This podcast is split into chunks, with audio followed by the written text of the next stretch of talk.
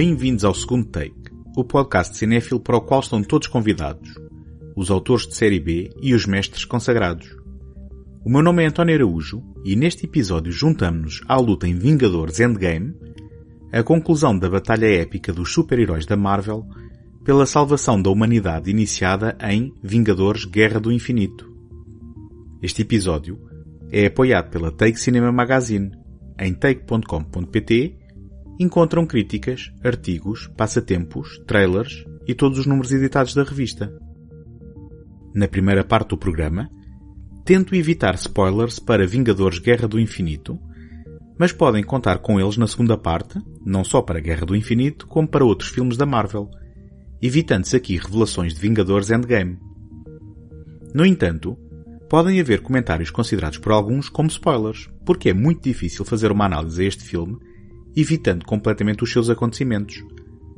Considerem-se avisados e avancem para a audição por vossa conta e risco.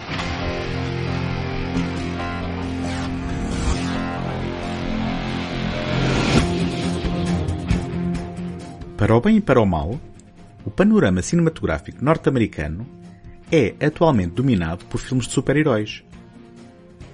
Se não pela sua importância para a linguagem estética e narrativa cinemática, pelo menos pela sua capacidade de retorno financeiro. Quando o Homem de Ferro estreou em 2008, poucos previram o impacto do seu legado na cultura popular. Com uma gestão cuidada da Marvel, as figuras heroicas foram saltando das páginas das bandas desenhadas, lidas religiosamente por uma perene minoria de leitores dedicados, para o grande ecrã dos multiplexes, rompendo aos poucos os estigmas de quem anteriormente os encarava como devaneios para jovens pouco populares para se tornarem nomes familiares nos lares de todo o mundo. Capitalizando as personagens das quais a Marvel Studios ainda retinha os direitos cinematográficos, o seu cabecilha, Kevin Feige, foi apresentando em cada filme em nome próprio as estrelas da companhia. Homem de Ferro, Hulk, Thor, Capitão América, para culminar na reta final do que se convencionou chamar fase 1 do universo cinematográfico Marvel, vulgo MCU, num épico que juntava todas as personagens num único filme. Os Vingadores convocava a galeria de super-heróis em resposta a uma ameaça intergaláctica de proporções cataclísmicas. E o seu sucesso delineou de certa forma o template das narrativas dos filmes futuros, constantemente preocupadas em estabelecer enredos para serem retomados e concluídos em títulos posteriores. Rendilhando cada vez mais premeditadamente o dito universo, e emulando a fórmula primordial da longevidade das bandas desenhadas e fidelidade dos seus leitores.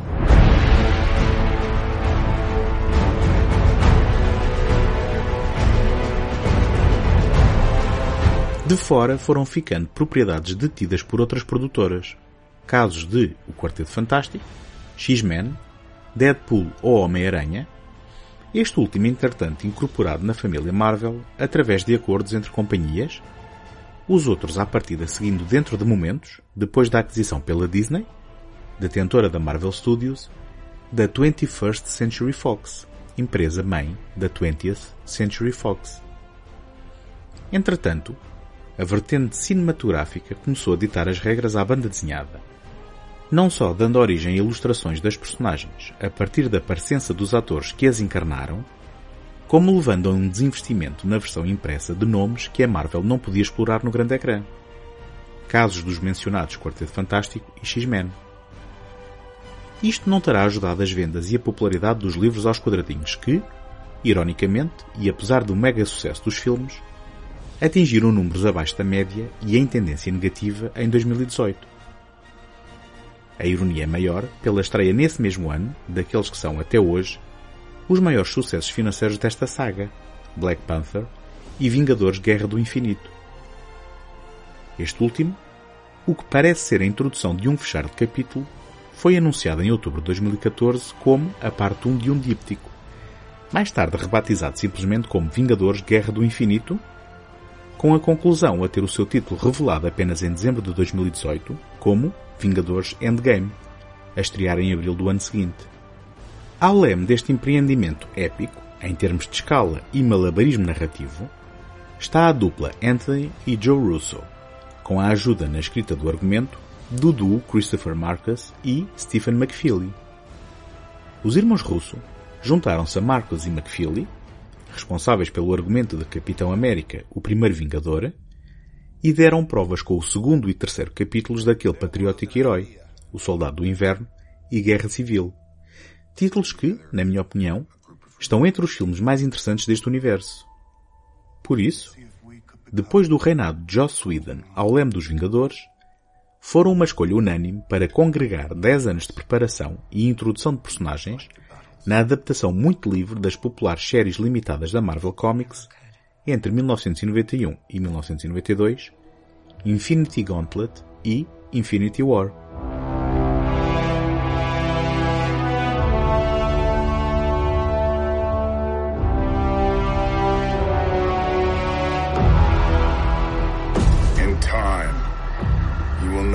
Like to lose. To feel so desperately that you're right, yet to fail all the same.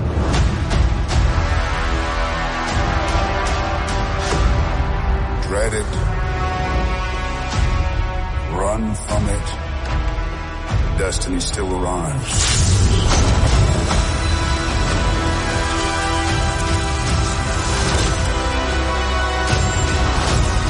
Retomando a história exatamente onde a cena durante os créditos de Thor Ragnarok nos tinha deixado, Vingadores Guerra do Infinito convoca toda a galeria de super-heróis dos 18 filmes anteriores, com exceção do Homem-Formiga, para combater Thanos, o super-vilão que procura colecionar as Pedras do Infinito, o que lhe permitirá concretizar o plano de dizimar metade da população do universo com um simples estalar de dedos.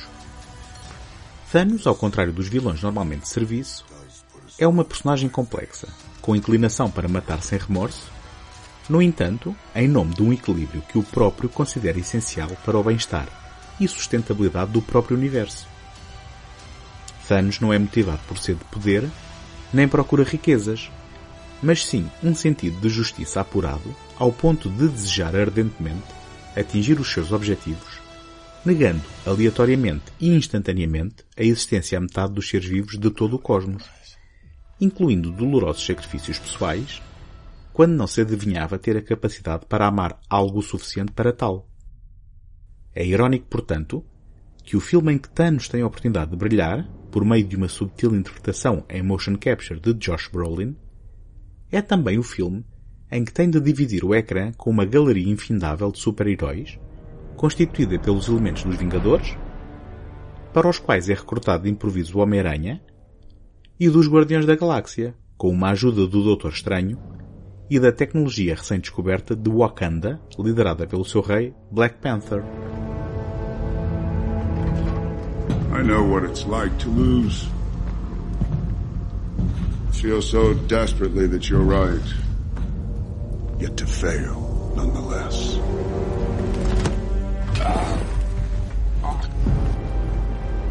Dread it, run from it. Destiny arrives all the same. And now it's here. Or should I say, I am.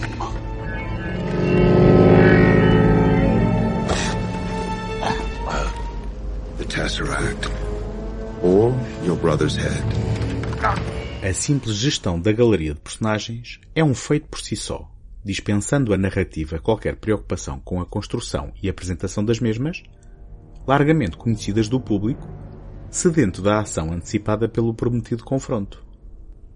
Por isso, não faz sentido chegar a Vingadores Guerra do Infinito sem o conhecimento prévio da saga e, pela mesma moeda, a falta desse conhecimento não se traduzirá em qualquer investimento emocional no decorrer dos acontecimentos, o que, de certa maneira, torna o filme à prova de críticas. Sem querer estragar nada, a absoluta dimensão do que está em causa pode implicar momentos chocantes para o espectador. E, neste capítulo, este é também um elemento diferenciador daquilo a que estamos habituados, em que o bom ganha ao vilão e vai para casa com a namorada. Ainda assim, e apesar do conhecimento metafísico de que o final da fase 3 da MCU pode significar o rescindir dos contratos de alguns atores, conseguem-se perceber algumas das sementes para a resolução do cliffhanger no final deste capítulo. Neste sentido, Este é mais um repetir da fórmula, com a cena final dos créditos a lançar um dos dois novos filmes a estrear antes do quarto filme dos Vingadores, Capitão Marvel, apresentando a primeira heroína com filme próprio da MCU. Isto depois de o Homem-Formiga ter lançado na sua sequela o prognóstico de que poderá também vir a ter um papel preponderante no destino de Thanos. It's too late. We need to destroy the stone now. Vision, get your ass back on the table. We will hold them off. Wanda, as soon as that stone's out of his head, you blow it to hell. I will. Evacuate the city. Engage all defenses. And get this man a shield. Dada a recente inflexão cômica de Thor, é natural o seu emparelhamento com os Guardiões da Galáxia, os pioneiros do lado mais leve destes títulos. Apesar de, desta vez, Chris Pratt ter de exercitar o seu músculo interpretativo mais emocional, carregando nos ombros no fim da fita parte do peso da responsabilidade pelo seu desfecho. Apesar de o Hulk ter sido reservado para o segundo capítulo, Mark Ruffalo pôde dar um ar da sua graça como Bruce Banner sem a ajuda de animações desenhadas em computador. E reencontra finalmente a Viúva Negra e o Capitão América. Robert Downey Jr. prolonga o seu instinto paternal na relação com Peter Parker e encontra novo antagonista no Doutor Estranho. A chave decisiva para o desenrolar desta história, dada a sua capacidade de ver todas as possibilidades futuras com um aparentemente indesculpável, mas significativo sacrifício. Central ao plano dos heróis está o par Elizabeth Olsen como Wanda Maximoff e Paul Bettany como Vision, detentor de uma das pedras cobiçadas pelo vilão, que estabelecem um último reduto em Wakanda, ao qual regressamos de boa vontade depois do excelente Black Panther. Se as várias dinâmicas entre as personagens vão sustentando o interesse na narrativa, a partir do momento em que vários grupos de heróis confrontam Thanos e o exército dos seus súbditos, temos uma série de batalhas a transbordar de efeitos especiais, mas carentes de verdadeira atenção. Isto é, até ao inesperado final, momento emotivo para quem sempre leu bandas desenhadas e sonhava em ver as suas histórias favoritas no grande ecrã. Mas também para muita gente que, nunca tendo lido um livro, foi construindo relações ao longo da última década com estas versões em carne e osso dos super-heróis.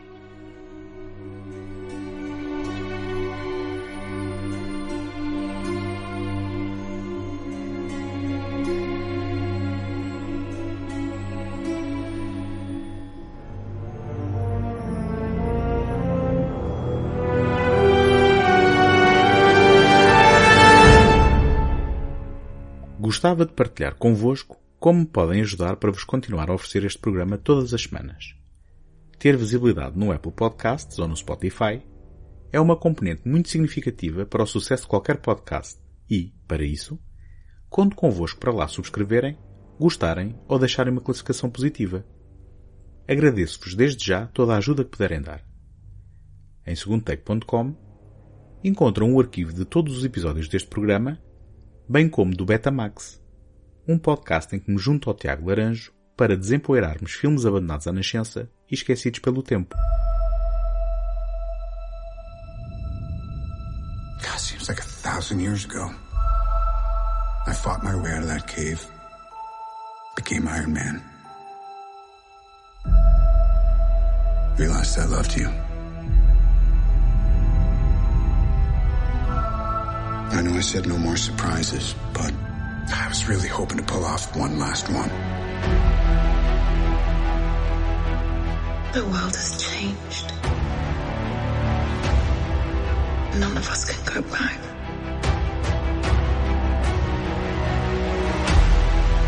All we can do is our best.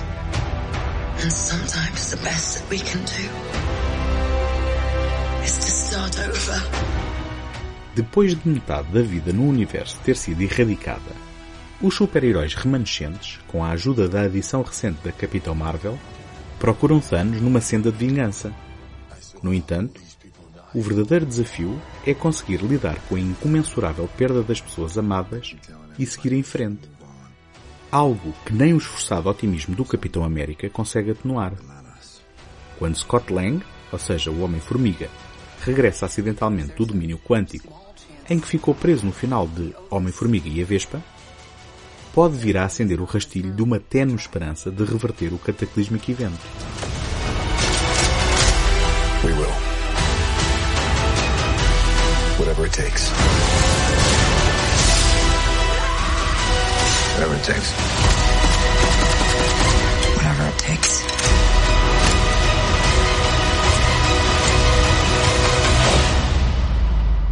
Whatever it takes.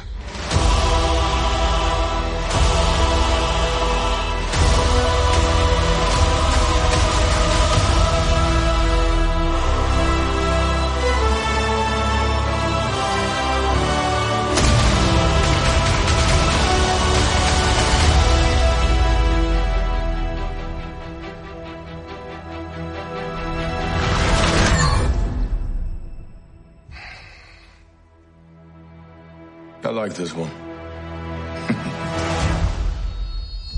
Vingadores Endgame não retoma o ritmo frenético do filme anterior. Ao invés, toma o seu tempo para lidar com as consequências devastadoras da conclusão daquele.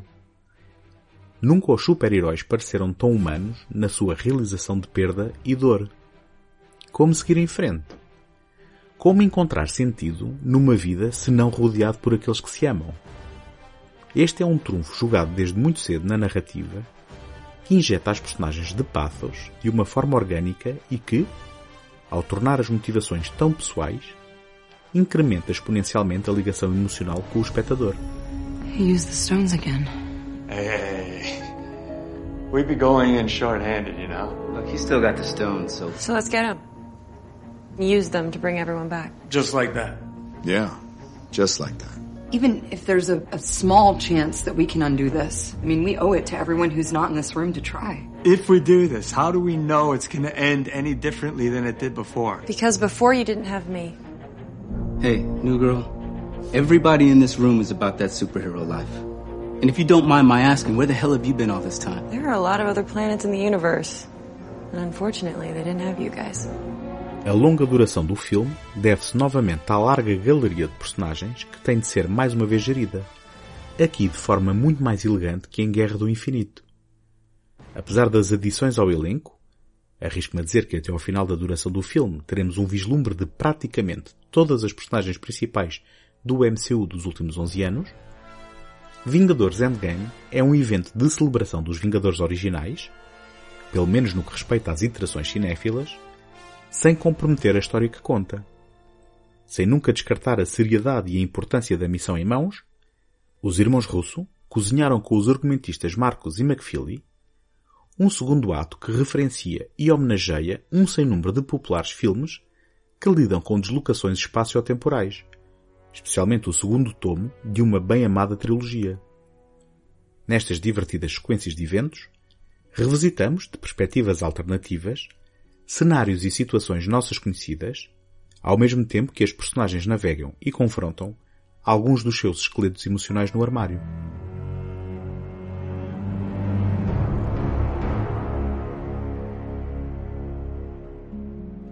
Apesar de previsível, o dispositivo narrativo que faz a história avançar é utilizado com mestria, explorando da melhor forma as dinâmicas entre as várias personagens, recuperando a diversão de ver interagir egos e personalidades tão diferentes, tal como no filme original de Joss Whedon que reuniu a equipa. Além disso, estes vislumbres do passado proporcionam também a reflexão da memória como elemento primordial na constituição e manutenção da nossa humanidade. É esse o confronto principal entre o frio e irracional Thanos e os seres humanos, ou as versões divinas e cósmicas de seres humanos que, na verdade, constituem os heróis extraterrestres. Apesar de, matematicamente, o ponto de vista do implacável antagonista poder fazer sentido, não é compatível com o milagre e a dádiva singela da existência. É por isso que, neste filme, talvez mais que em qualquer outro da Marvel, as perdas são sentidas profundamente e a memória de quem desaparece honrada devidamente. Inevitavelmente, Vingadores Endgame tem no seu terceiro ato uma batalha massiva e caótica, pontuada por momentos que, mesmo num visionamento de imprensa, foram recebidos com gritos de alegria e aplausos. A boa notícia é que, ao contrário do que acontece noutros títulos, não se prolonga por demasiado tempo, oferecendo momentos individuais que bastem a outras tantas personagens para todos os envolvidos contribuírem satisfatoriamente, incluindo um momento de celebrado feminismo que se espera não ser apenas um apontamento simbólico, mas sim um marcar de uma nova tendência.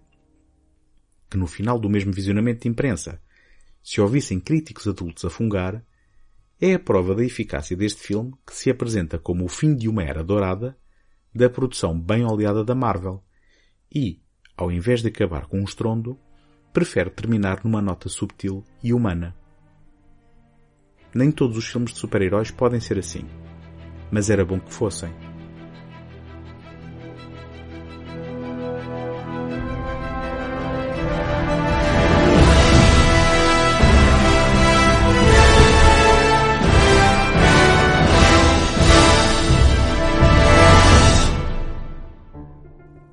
Encontramos-nos na próxima semana.